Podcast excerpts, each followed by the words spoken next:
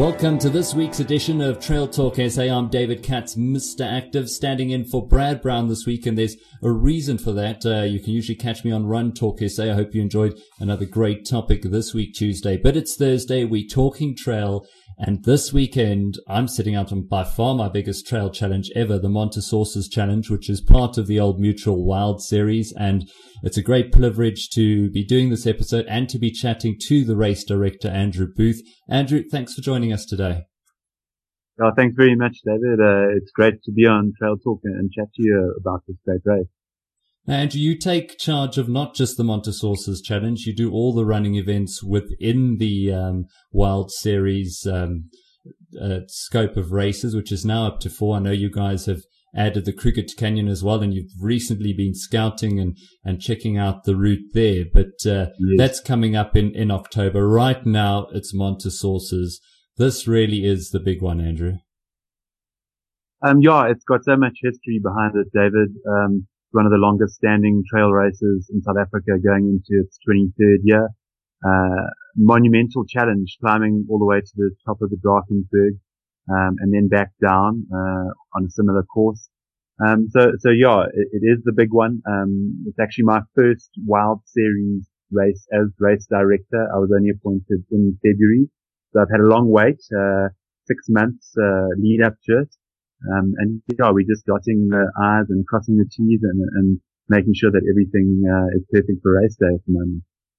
Well, Andrew, we've got some other platforms where we've chatted to you, and I'll put up the links if people want to know who you sort of are and what you do. But focusing on the Mont-aux-Sources, I know it's a race that's close to your heart. What do you think is the real, what is it about this race that is just so special? Yeah, um, there's numerous things.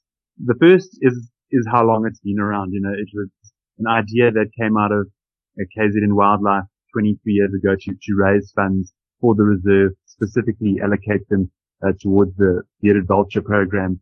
Um, and, you know, over those 23 years, there's, there's been a lot of history uh, developed and, and, a lot of um, progression in the race. Wild Limbs and, and Wild Series only got involved uh, in the 2000s um, and, and from there develop their Wild Series. So, so really it is the, the base and foundation of, of Wild Series as it stands today, which, which, yeah, so that puts it in, in, in quite a special place within Wild, Wildland.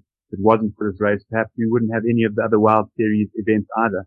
Also, just the challenge that, that it presents, starting, uh, um, at Royal Natal National Park, very well known uh, World Heritage site around the world. So it's a privilege to be actually running in these places. Uh, it's not easily done. You can't just simply host events in, in these places. There's a lot of protocol to go through. And, and, then to climb all the way to the top of the Drakensberg, to take on the chain ladder to get to the top and then stand at the top of the Tugela Falls, which is uh, the start of KZN's biggest uh, river and, and, look back over KZN before you, you start uh, the tricky descent back down to all come together just to make an absolutely fantastic race. Andrew, a lot of people won't quite know the route. I've been privileged to do the hike twice, but we started at Sentinel Peak parking lot and you do the little bit to the chain ladders, go look and then walk back. That's cutting out a lot of the route. To, to me, the unknown is up to Witsieshoek and, and I kind of know what's there. I don't think I really know what to expect. How hard and technical is that first 10 odd Ks getting up you know, I mean, that's all proper through the forest and, and uh, up the escarpment to get up to Witsieshoek. Yeah, uh, David, it is a well-established hiking trail. So, um, there's no problems in terms of, of following it and staying on route. It is technical. Uh, you go through patches of bush, uh, and then into patches of forest and then into grassland. You have to cross few streams, uh, rocky streams along the way, which, which do provide some technical challenge. And it's, continuously uphill. There's very little descent in those um, first 10 Ks going up to Witsieshoek. So yeah, you also uh, at the start you'll start within your batch. So it's it's, it's, it's quite a, a, narrow start. Uh, goes into single track within uh, 500 meters or so. So you have to, if, if you're going, um, if you're racing hard, you've got to make sure that you're in a, a good position early on, so you don't get caught up in the single track. Uh, equally, if you're chilled and you're relaxed, then then um, you know just to, to run within the group. But yeah, everything's more bunched at the beginning. Um, and then it spreads out within the first few Ks because of that climbing. Climbing has that uh, effect on, on trail races. It spreads them quickly. Um, and by the time you arrive up at Witsieshoek, uh, people are, are well distributed. Some you'll perhaps even run a few of those sections, um, by yourself. Uh, something that I actually really cherish, uh, when I'm trail running is to occasionally, uh, be by myself and, and, and experience the trail, uh, in solitude. But yeah, no, it, it is a bit technical. Um, and you take a few notes on your way up because you know that you're going to be running back down, um, which can be done incredibly quickly if you get over technical terrain. But yeah, all the way up to Witsies is one of the big challenges, and a lot of people push it too hard. It's early in the race, and uh, a lot of people are very excited, um, tear out of the blocks to make sure they get a decent um, position into the single track. Uh, you start after a few hundred meters, uh, and then kind of keep that pace and, and pant without really noticing how much work they're doing. Um, and that really catches up later in the race. So pacing out of the blocks uh, across the 15Ks in the technical section is imperative. Now, talking about pacing, I mean, I'm coming as in as a complete novice. I, I kind of have an idea. I've looked at the route. I know that it, it needs to be almost like an up comrades. You really have to hold back in that first. But as an average person, there'll be people who are going out to race hard. There'll be people who just want to finish and enjoy it during the time. As your average person in the race, what should they be looking to do? I presume. Should they be looking to do? I presume. That first half, you've got to hold back and almost run I don't know, five hours or four hours? Yeah, look, if you're just looking for a finish, hey, David, um, you know, you can take more than half your allotment of time to get uh, up to the top because coming back down can be a lot quicker as long as you have something uh, left in the tank. And that is the ideal way to run the race, I believe, is to really conserve a lot on the way up. Even once you've gone past the T-hook and you're now on the the road section, which is not technical. It's a little bit, um, bumpy in places, but, but you can, you can actually get into a, a running rhythm as opposed to having to, to, to, to, to negotiate the technical se- section. So your road runners actually enjoy that section quite a bit more. Uh, your trail runners not so much.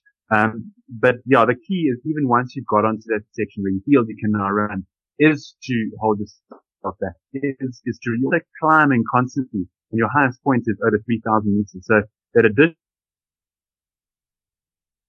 a few internet troubles there, but we are back now with Andrew Booth, who was busy telling us about you reach, Andrew, you mentioned, uh, you top out at about 3,000 meters. Uh, yeah, David, and getting to those 3,000 meters is a challenge. You're constantly gaining altitude, obviously, um, and working your way uphill in the first half of the race. So expending too much energy while gaining altitude um, and and even um, the, the the gradients towards the chain ladder um, after about 20 k's gets gets quite a lot steeper. If, if you work too hard in those stages of the race, um, you are going to pay for it later. While if you pace yourself carefully, get up the chain ladder, spend your your two or three k's around the top there, um, past the top of the Tugela Falls, and and really just, just maintain a, a consistent heart rate and, and not push it too hard um, descend through the gully, which is a very tricky section, by far the most tricky section of the race, where there's a rope that one has to, to hold onto, um, in, places to actually get down. Um, but once you're through the, the, the, bottom of the gully there, you know, now you, are dropping in altitude, the air's oxygen's getting, supplies getting better, uh, you're mostly downhill. And, and if you've got something in the tank, then you can really enjoy those last, uh, 20 Ks back in and do them quite quickly in, in fact. And then uh, you know, your, the nature of your race will be a lot more enjoyable than, uh, the runner who goes out too hard, um, and perhaps starts to feel a bit queasy or ill at the top, uh, and then loses momentum and really struggles home, uh, even on the easier downhill section. So yeah, for me, the way to pace the race, uh, and the times I've done it, I've always made sure that I've held back enormously, uh, at the front and um, at the early stages and then, and then only picked it up, uh, the intensity up a little bit later. Yeah. Yeah, Andrew, basically just what I was wanting to ask just you. When you get on the top, it gets quite dry. There's, there's not much water up there. What is en route for athletes in terms of being able to top up with water? And uh, is there any nutrition that's provided as well? Yeah, David, the, the race is very well provided for. Um, there are tables uh, along the way, especially on the road section after Witsies So your first 10Ks, you only have access to water out of the streams, which is very drinkable, no, no nutrition. Uh, and it's advisable to carry a bit of nutrition early on so your energy levels and sugar levels don't drop too much. Along the road, there's three tables. Um, so that's your time to really make sure that you, you get a lot of nutrition in and, and recoup nicely.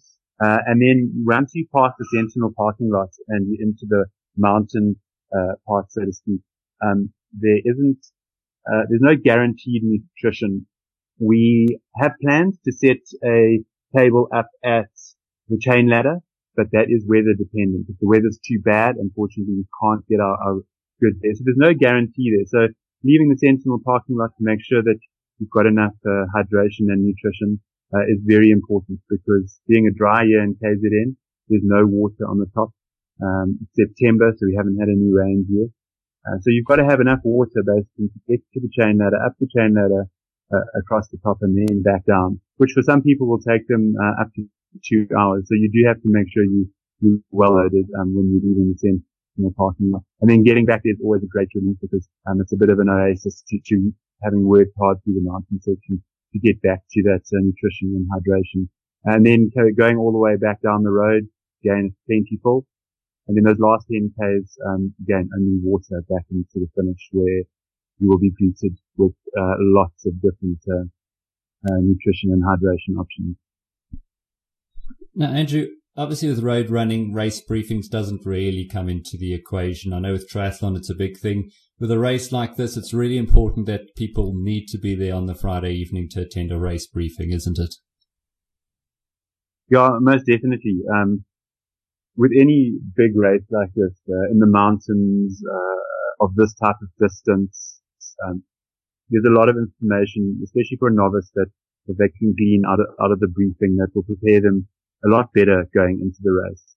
Um, the the briefing takes place at 6:20 on Friday evening and will be full of information about taking on the challenge. Uh, a lot of the things we've spoken about today, and also an opportunity to engage with the race team, ask us questions, and and really.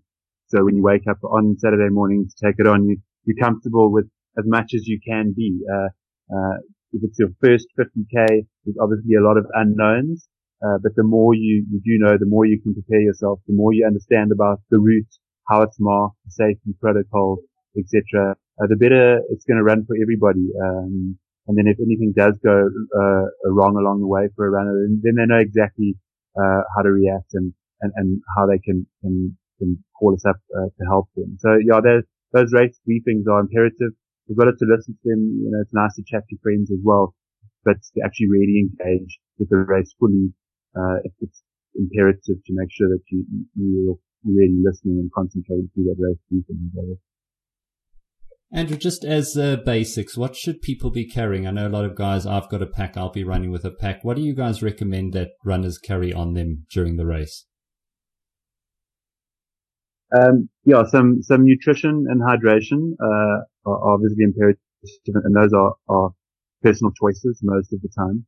Uh, then a cell phone is actually a very useful piece of equipment nowadays. Not that there is, there are comms all along the route, but if you do get into a, a really tricky situation, uh, to be able to communicate yourself back to, to, to the, the race headquarters as opposed to have to find a marshal or a medic, uh, who, who will be able to radio through is always a, a, very useful thing. So we recommend that, um, uh, all the time nowadays, as well as, uh, your, your, your uh, wet gear and, and warm gear, um, a space blanket, a whistle, those are all useful things that if you do happen to, to twist an ankle or break a leg and you can't move, to keep yourself warm and to draw attention to, it, yourself, um, are, are, are, very good things to have. Another interesting item that's coming up more and more, uh, in, in, South African trails, especially on the mountain scene, uh, are, are, hiking, trekking poles, uh, for the steeper, trickier sessions to take a little bit of pressure off the legs and put it onto the arms some people have learned to use them incredibly effectively to scale up and even uh, descend mountains for a bit more uh, balance uh, on your way down. It almost acts like uh, an extra leg just to, to, to make sure that you don't fall over in some of the, tricky sections. Yeah, there's a lot of equipment out there nowadays um, for trail running, some uh, more valuable than others. But yeah, uh, definitely water, nutrition, hydration, cell phone, uh, and your wet and warm gear. Those, those are imperative. Andrew, I thought you said it were going to say that it's a selfie stick that's becoming the craze for people to carry, but I suppose you could use a walking stick as a selfie stick. Thanks so much for that info today. I've got that nervous excitement that sort of started two weeks in advance, which is way beyond anything, even when I attempted Comrade. So really a lot of excitement, but also nerves, as you've pointed out. It really is a technical, but an amazingly beautiful race. Thanks for your time here on Trail Talk SA. Brad Brown will be back next week, uh, joining us as well, um, back on the podcast. And I'll put up the links to the Wild Series Mont-aux-Sources Challenge. So if you're thinking of doing it uh, in the future, that's where you can find the information. And it really is well worth it. Thanks to Andrew Booth. I'll catch up with him at the race. And thanks for joining us on Trail Talk SA.